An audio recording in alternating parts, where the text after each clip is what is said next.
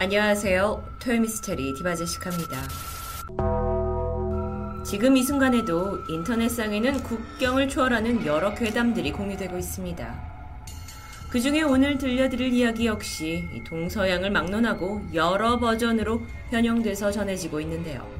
한때 우리나라에서도 밤 12시에 세면대에 물을 가득 담아두고 입에 칼을 물고 있으면 거울 속에 이 미래의 배우자 모습이 비친다고 하면서 유명해졌던 괴담, 거울 속의 악령입니다. 영어로는 이 거울 속에 나타난다는 악령을 블러디 메리라고 부르는데요. 어떻게 부르는지에 대해서 알고 싶으시다면 끝까지 영상을 시청하셔야 됩니다. 블러디 메리 이야기는 미국에서 가장 유명한 도시 전설 중에 하나입니다. 청소년들의 캠프파이어장이나 파자마 파티에서 빠질 수 없는 담력 테스트의 일종이기도 한데요. 절차는 꽤나 간단합니다. 늦은 밤 모두 불을 끄고 거울 앞에 서서 촛불을 켜놓은 채 블러디 메리의 이름을 연속으로 3번 부르면 거울 속에서 피범벅이 된 메리가 나타나고 당신의 미래를 알려준다고 하는데요. 하지만 이 의식에서 주목해야 할 것이 있습니다. 바로 이때 나타난 블러디 메리의 손이죠. 당신의 질문에 칼이나 해골을 들고 나타났을 경우 갑작스러운 사고나 죽음 같은 화를 면할 수 없다고 전해집니다. 실제로 블러디 메리 강령술을 하던 도중 뜻밖의 피해 사례들이 있다라는 것을 찾아볼 수 있었는데요. 매티는 13살이던 해 가장 친한 친구인 마이크에게 일어난 일을 아직도 잊지 못한다고 합니다. 마이크가 혼자 화장실에 들어갔을 때의 시간은 밤 10시에서 11시 사이. 블러디 메리를 불어낼 생각으로 신이 난 두 친구가 두 사람 다 화장실에 들어가면 효과가 없을 것 같고, 그래서 고민 끝에 마이크가 먼저 어두운 화장실 안으로 들어가게 된 겁니다. 이때 소녀는 6개의 촛불에 불을 붙였고 거울에다가 엄마 화장대에서 훔친 빨간색 립스틱으로 숫자 666을 적었습니다. 미국에서는 서양권에서는 666이란 숫자가 악마의 숫자다라고 믿는 경향이 있는데요. 이 강령술을 좀 더 성공적으로 하기 위한 일종의 장치를 해둔 거죠. 마이크가 안에 들어갔고 밖에서 기다리던 매티는 문 밖에서 들립니다. 마이크가 블러디 메리를 6번 반복해서 부르는 소리를요. 이후에 정적이 흘렀습니다. 약 10분 정도 흘렀을까? 이상하게도 안에서는 아무런 미동도 소리도 나지 않았는데요. 혹시 무슨 일이 생긴 건 아닐까요? 그런데 이때 마침 너무도 목이 말랐던 매티가 아래층 부엌으로 잠깐 내려가게 됩니다. 계단을 내려가면서도 불안했던지 다시 한번 친구가 들어있는 화장실 문 쪽을 바라봤는데 여전히 안에는 촛불이 켜져 있어서 문 틈으로 불빛이 새어나오고 있었죠. 조금 후 다시 2층으로 올라온 매티, 뭔가 달라진 걸 느꼈습니다. 화장실 문 아래쪽 틈이 깜깜해져 있었던 거죠. 어딘가 불길한 예감이 든 매티가 화장실 문을 열려고 했는데 뭔가 단단히 막힌 듯 문고리만 헛돌 뿐 열리지 않습니다. 매티는 문을 두드리면서 마이크 이름을 불렀지만 안에선 아무런 대답이 들려오지 않았어요. 이 소란을 듣고 밑에 층에 있던 마이크의 아버지가 올라왔고요. 모두 합세해서 문을 열려고 노력했죠.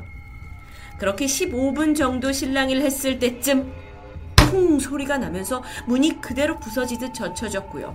두 사람은 끔찍한 장면을 맞닥뜨리게 됩니다. 바로 세면대 앞에서 고개를 숙이고 기이한 모습으로 관절이 꺾인 채 숨이 멎은 마이크. 이 이야기는 미국에서 잘 알려진 이 거울 강령술, 블러디 메리의 공포를 잘 표현하고 있는 이야기입니다. 괴담이다 보니까 당연히 그 사실 여부를 확인할 수는 없었는데요. 이후 매티는 혹시 누군가 자신들처럼 블러디 메리의 혼을 소환하려고 했던 바보 같은 실수를 절대 하지 말라고 경고하면서 이야기를 퍼뜨리기 시작했다고 합니다. 또 다른 스토리도 있습니다. 미국 애리조나에 사는 크리스티나 루이스.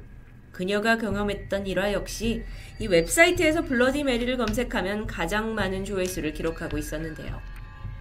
방과 후에 크리스티나는 친구 마리아 집에서 놀고 있었습니다. 그러다 어둑해졌던 저녁 6시쯤 마리아의 엄마가 장을 보기 위해서 집을 나섰고 집에는 두 아이만 남게 되죠. 어른이 없는 집이다 보니 갑자기 마리아가 그때 당시에 학교에서 유행하던 이 블러디 메리 소환수를 생각해냅니다. 크리스티나는 그런 유치한 장난은 하고 싶지 않다고 했지만 마리아는 겁먹은 거 아니냐면서 도발했죠. 그러자 크리스티나가 뭔가를 증명하려는 듯 욕실로 들어갑니다. 문을 닫고는 거실에 비친 자신을 바라보면서 양초에 불을 붙였죠. 캄캄한 화장실, 이 세면대 각 코너에 3개의 초가 켜져 있었고요. 크리스티나는 속삭이듯 블러디 메리를 외치기 시작합니다. 블러디 메리, 블러디 메리. 그런데 두 번째로 그 이름을 말했을 때 뭔가 불길한 예감이 감돌기 시작했어요. 그런데 밖에 친구도 있고 여기서 멈추면 겁쟁이가 될 것 같았거든요. 그래서 한 번 더 부릅니다. 블러디 메리. 그렇게 외침이 끝나자마자 크리스티나는 피부에 타는 불꽃이 내려앉은 듯한 뜨거운 열기를 느꼈는데요. 마치 공황 상태처럼 이 공간 안에서 삐 하는 이명 소리와 함께 정신이 어지러워졌고요. 순간 차가운 냉기가 몸을 스쳐 지나가면서 뒤쪽의 샤워 커튼이 걷히는 것 같았습니다. 크리스티나는 차마 돌아볼 용기가 나지 않았는데요. 그래서 조심히 고개를 들어 거울로 뒤를 쳐다보는데 뒤편 구석에서 보이는 검은색 긴 머리의 여자. 얼굴은 여기저기 찢긴 듯 갈라져 있었고 눈에서는 빨간 피가 흐르고 있었습니다. 크리스티나는 다리가 마비된 듯 꼼짝할 수가 없었는데 이때 등 뒤로 메리의 악령이 다가와서 팔을 뻗었고요.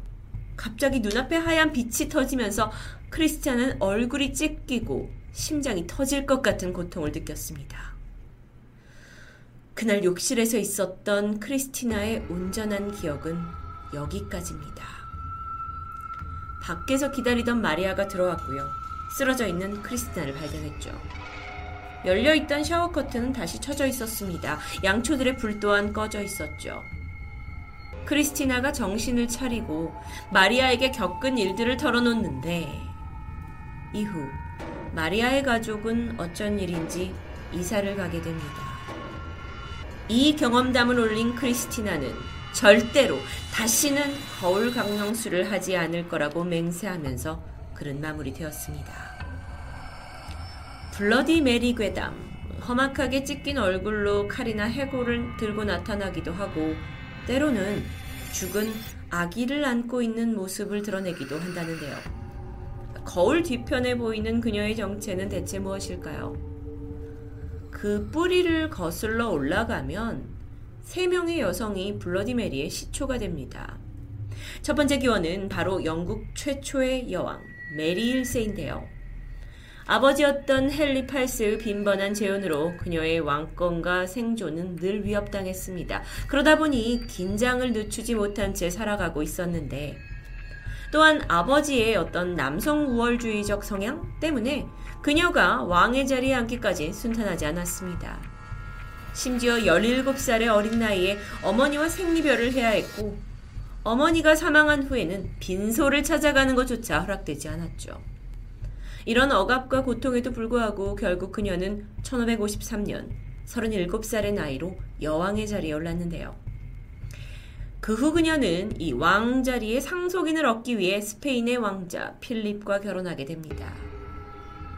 비록 정략 결혼이긴 했지만 메리가 워낙 오랫동안 외로운 생활을 해서인지 필립에게 심적으로 많이 의지했다고 알려져 있죠. 그러던 어느 날 메리의 배가 점점 불러옵니다.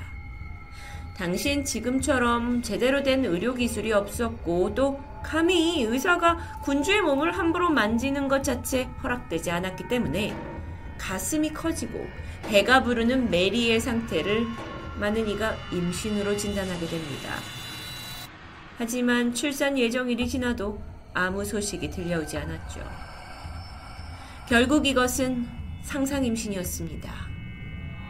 기대에 차있던 영국과 스페인 국민들까지 메리에게 차가운 시선을 보내기 시작했어요. 망연자실한 그녀는 생각하죠. 자신이 몇 달 전에 달성하기로 한 그 임무를 수행하지 못한 것에 대해 하나님이 벌을 내리는 거라고요. 그래서 그동안 자신을 그렇게 박해하던 정치인들을 하나씩 숙청하기 시작합니다. 또한 자신이 굳게 믿고 있는 이 카톨릭을 거역하는 자들을 모조리 불태워버리기로 하죠. 당시 영국의 거리에는 사람의 살이 타는 냄새가 떠나지 않았다고 전해질 정도로 종교적인 피바람이 불었습니다. 이후에 메리에게 블러디 메리라는 호칭이 달라붙게 된 거죠. 메리가 아이를 원했던 마음이 너무 컸기 때문일까요? 지금도 블러디 메리 강령수를 했다는 사람들 사이에는 죽은 아이를 안고 나타나는 여자의 영혼이 자주 목격됩니다. 블러디 메리 기원에 관한 두 번째 추측은 바로 17세기 메리 워스라는 젊은 여성에서 시작됩니다. 그녀는 얼굴에 커다란 흉터가 있어서 늘 얼굴을 가리는 스카프를 두르고 다녔는데 그러다 보니 대부분 혼자 시간을 보내게 됐죠. 그런데 동네 아이들이 그녀를 따라다니면서 흉측한 얼굴을 보며 블러디 메리라고 별명을 지어주었는데요.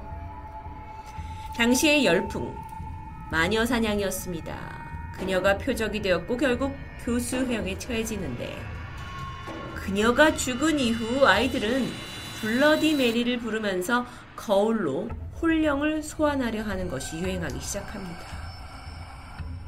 마지막 이야기로는 4년 전 토요미스테리 뱀파이어 진실편에서도 소개한 적이 있는 엘리자베스 바토리에 대한 가설입니다. 잘 알고 계시죠? 그녀는 자신의 젊음을 유지하기 위해 많은 소녀들을 고문하고 죽였고 그 피를 모아서 목욕을 하는 것으로 알려져 있는데요. 그녀의 이름은 메리가 아닙니다. 하지만 식인, 풍습, 구타, 교살까지 이 잔혹한 행위로 인해 블러디 메리라는 별명이 붙게 됩니다. 저명한 민속학자 자넷 랭글로이스는 블러디 메리 강령술에 대해 외모에 쉽게 집착하는 10대 소녀들의 스트레스가 만들어낸 환각이라고도 정의했죠. 블러디 메리의 정체가 무엇인지 또 그것이 실제로 존재하는지에 대한 것은 미스테리로 남아있지만 한 가지 확실한 건 단순한 호기심만으로 따라해서는 안 되는 위험한 놀이라는 거겠죠. 블러디 메리 강령술 토요미스테리 디바제시카였습니다.